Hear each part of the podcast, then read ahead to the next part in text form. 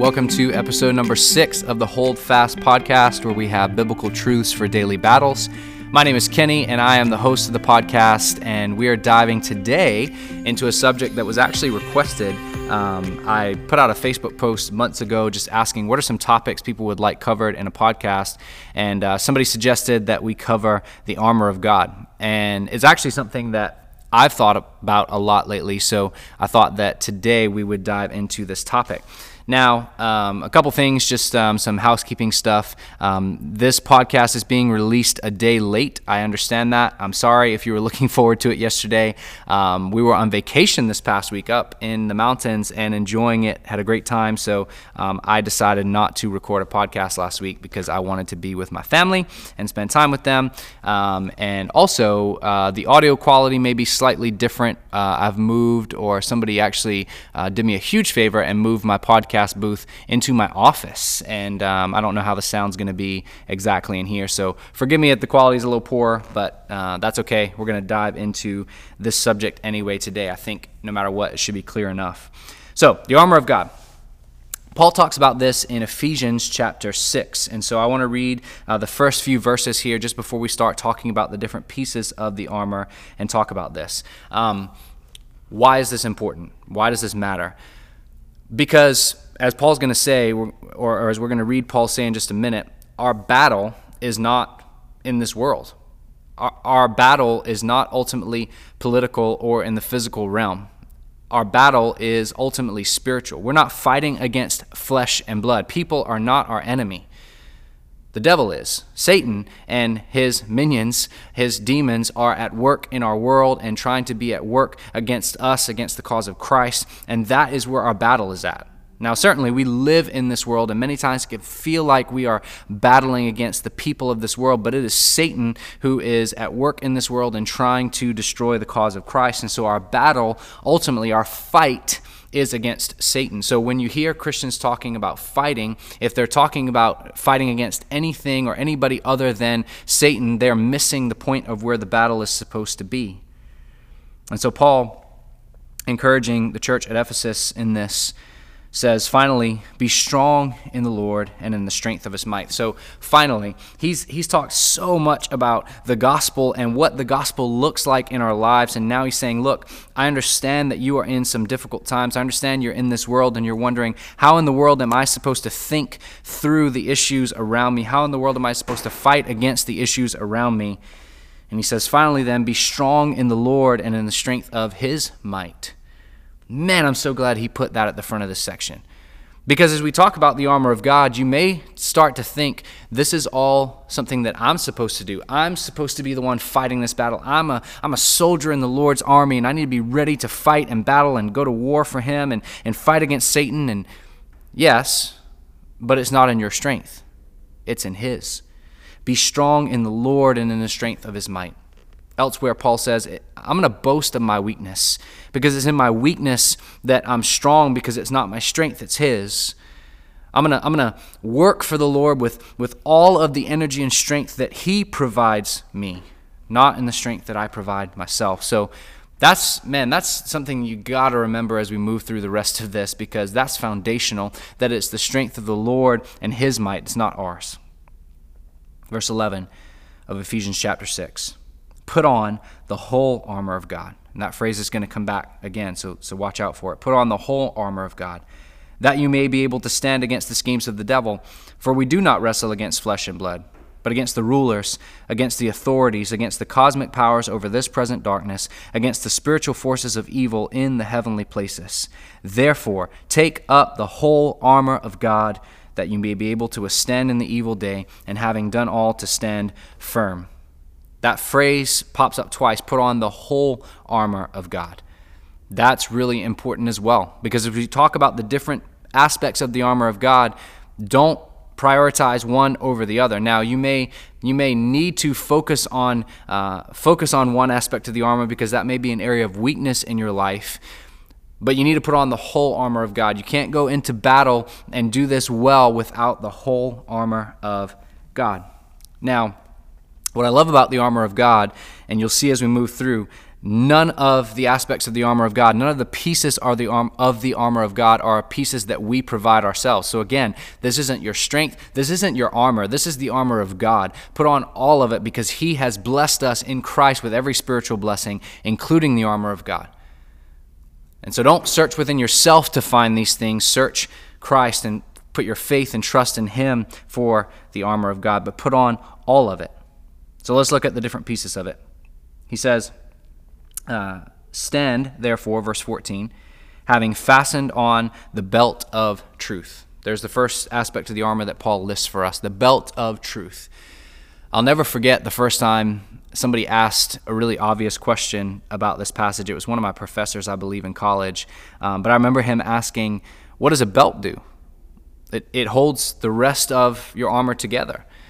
Now, obviously, it, it holds your keeps your pants from falling down in today's uh, today's clothing, but but the belt of of an, uh, a suit of armor was meant to hold it all together to keep it from falling apart. So truth is what that's what it does for us. It keeps us from falling apart. It keeps the rest of the armor secure because you can't you can't have the rest of the armor of God apart from truth because otherwise you're trying to make it up as you go. We can't love one another as we're called to apart from truth. Christians talk about this all the time, and, and I, I know the heart behind it. We, we say we just need to love. We don't need to worry about all these this theology and all this truth stuff. We just we just need to focus on loving one another. But if your truth and your doctrine are not grounded in the Word of God, you're not going to know what love is. You're not going to know what the breastplate of righteousness is that we're going to talk about. You're not going to know what the gospel of peace is that we're going to talk about in the rest of the armor of God. So have have fastened on you the belt of truth. This does not mean, I talk about this often, but this does not mean that you need to be uh, a theologian by trade. It doesn't mean that you need to have every answer that the Bible provides, but it does mean that you need to study the Word of God. It does mean that you need to know the truth.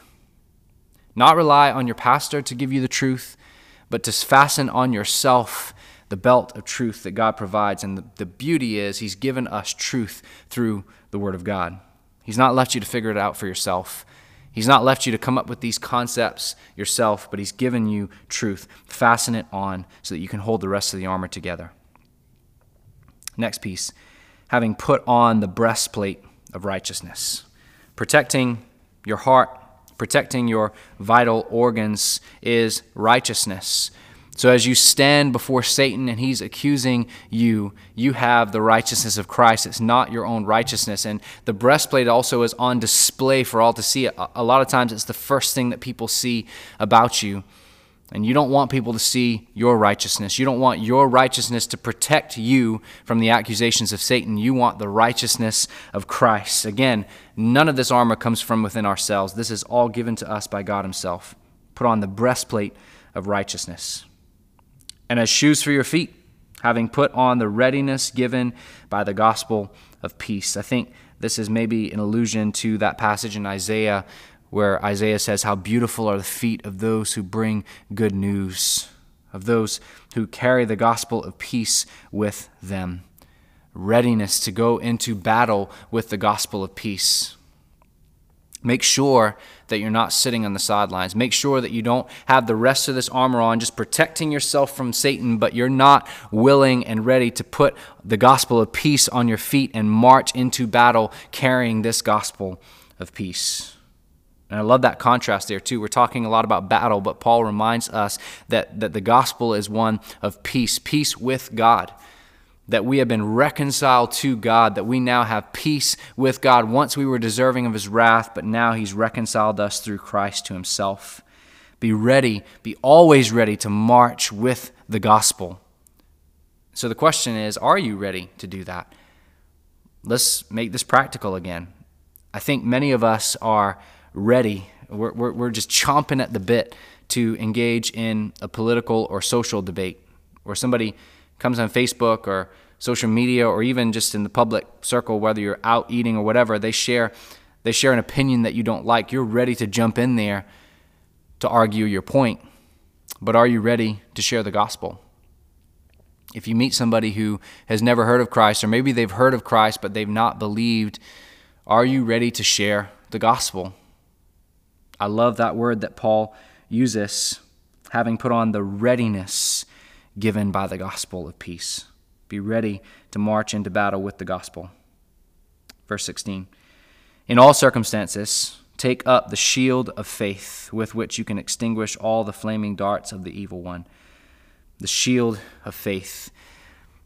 Again, this is a gift given to us by God Himself. It's not necessarily our faith, it is the gift of faith given to us by God. And we have the shield to extinguish the flaming darts of the evil one. As Satan casts doubt, as Satan brings false truths into our lives, we are ready to extinguish those darts with the shield of faith. We're ready to say that even though all of the world is going in one direction, even though some of my fellow Christians are going in one direction, chasing after myths and false prophecies and false truths, I'm going to extinguish those darts with the shield of faith in God and in His Word. I'm going to trust that His way is better. I'm going to trust that His Word is true.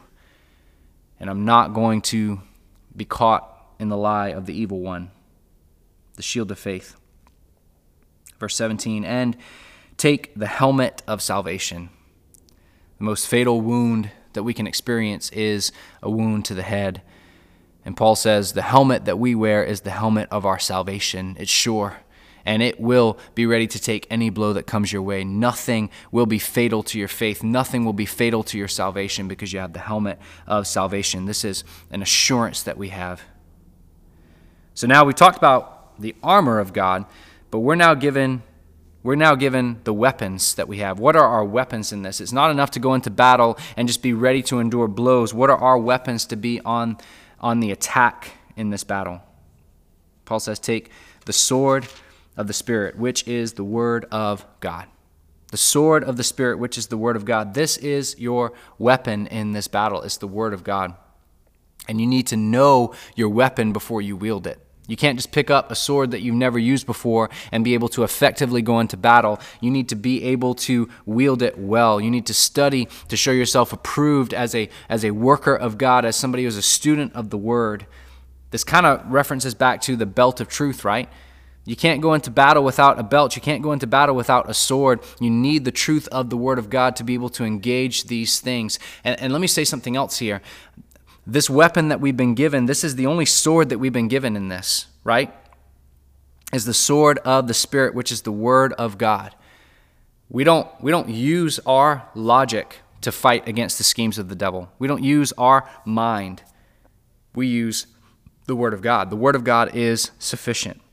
There's a lot of debates about a lot of different things going on in our society right now. And you might be wondering who's right? Which side am I supposed to take? Where am I supposed to turn? And we're tempted often to just lean toward the opinions of our circle or the, the camp that we've chosen to be in. But our weapon, the way we know how we're going to fight against the lies that we hear, is the Word of God. Now, some people say that's the only weapon that we've been given, and, and you could interpret it that way, but I think that Paul goes on and gives us actually one more weapon that we have here, because he says in verse 18, praying at all times in the Spirit, with all prayer and supplication. So we're given the sword of the Spirit, and we are given prayer. This, I mean, it sounds like the biggest Christian cliche ever, right? Like, what are your weapons? The Word of God and prayer. And you go, duh, but what are my weapons? The Word of God and prayer. When's the last time you've prayed about the chaos of our world? When's the last time you spent more time on your knees than on your keyboard or on your phone trying to battle these things? When's the last time that you've relied on God's power and God's strength to fight the battles that you find yourself in? And, and I'm, listen, it's easy to take this podcast and just apply it to the things that are going on in our world. But what about your own life? Think about the temptations that you face, the struggles that you face. Whatever suffering or problems or doubts that you might be facing right now, the way you battle those is the Word of God and prayer. The way that you come up against those things that Satan is trying to use in your life for evil, you can take the Word of God and prayer and see God turn those things around and use them for good. And I'm not saying that when you just open your Bible and pray that everything magically gets better, I'm saying that these are the weapons that you've been given to fight this battle, and it's not in your own strength, it's in His. I'm saying that He's given you the whole armor of God so that even when the attacks come and the blows come, you are protected, you are secure. There's nothing that can snatch you out of the Father's hand. And you've been given the gospel, the readiness to go into battle with the sword of the Spirit and with prayer to fight whatever has been thrown at you. And Paul wraps this up and says, To that end, keep alert with all perseverance, making supplication for all the saints. Be alert. Don't be lulled to sleep in this world. Don't just sit on the sidelines, but be alert and be ready to go into battle and pray for each other. So you're not only given the armor of God, but you've been placed in God's army with your fellow brothers and sisters in Christ to lock hands, to pray with one another, to, for all of us to wield the sword of the Spirit in prayer for all of us to wield the whole armor of God as the whole body of Christ, so that we can extinguish the flaming darts of the evil one, so that we can come up against Satan and his schemes. So I pray that you would lean into this passage, maybe read it for yourself and ask yourself, where am I lacking in the armor of God? Have I neglected the belt of truth? Have I forgotten about the breastplate of righteousness, the righteousness of Christ, or instead have I been relying on my own righteousness? Have I forgotten to be ready with the gospel of peace? Have I left that behind? Have I thought that I'm going to fight these battles with my own strength and with my own weapons? Or have I remembered that my weapons that have been given to me are the Word of God and prayer? I mean, in some ways, this is Christianity 101, and I'm not, I'm not talking down to you in this, I'm reminding myself of this because it's so, so easy to get wrapped up in trying to fight our battles on our own. But we fight our battles, whether they're out in the world or whether they're in our own minds, whatever it may be. We fight our anxieties, we fight our doubts, we fight our fears. We fight these lies that come into our minds with the armor of God, with prayer and with the Word of God. So spend some time doing that today. Spend some time praying about the battles that you find yourself facing. Spend some time praying for our world and your own life. Whatever you do, take up the whole armor of God that you may be able to stand firm. Thanks for listening. As always, uh, this one went uh, just a few minutes over time today, um, but there were some thoughts that were in my mind and I wanted to share with you. Um, if you've got something you want us to talk about, uh, that's what this episode was. It was something that was suggested by somebody else. Let me know. Uh, if you got my number, text me or email me. Uh, my email is kennyroberts at missionwaychurch.org. I would love to hear from you. I would love to do an episode on something that you need. I'm looking at having a few guests on in the near future, so be on the lookout for that. Um, I may also, because I released this episode a little bit later in the week, I may, if I have some time, release a second episode this week just to kind of make up for that. Um, but maybe not, may just be next Monday that it drops again. Um, but I would love, as always, be honored if you would take the time to share this or leave a rating and review uh, wherever you're listening to this at. That helps other people see it as well. Um, but uh, thanks again for your time, and until next time, God bless.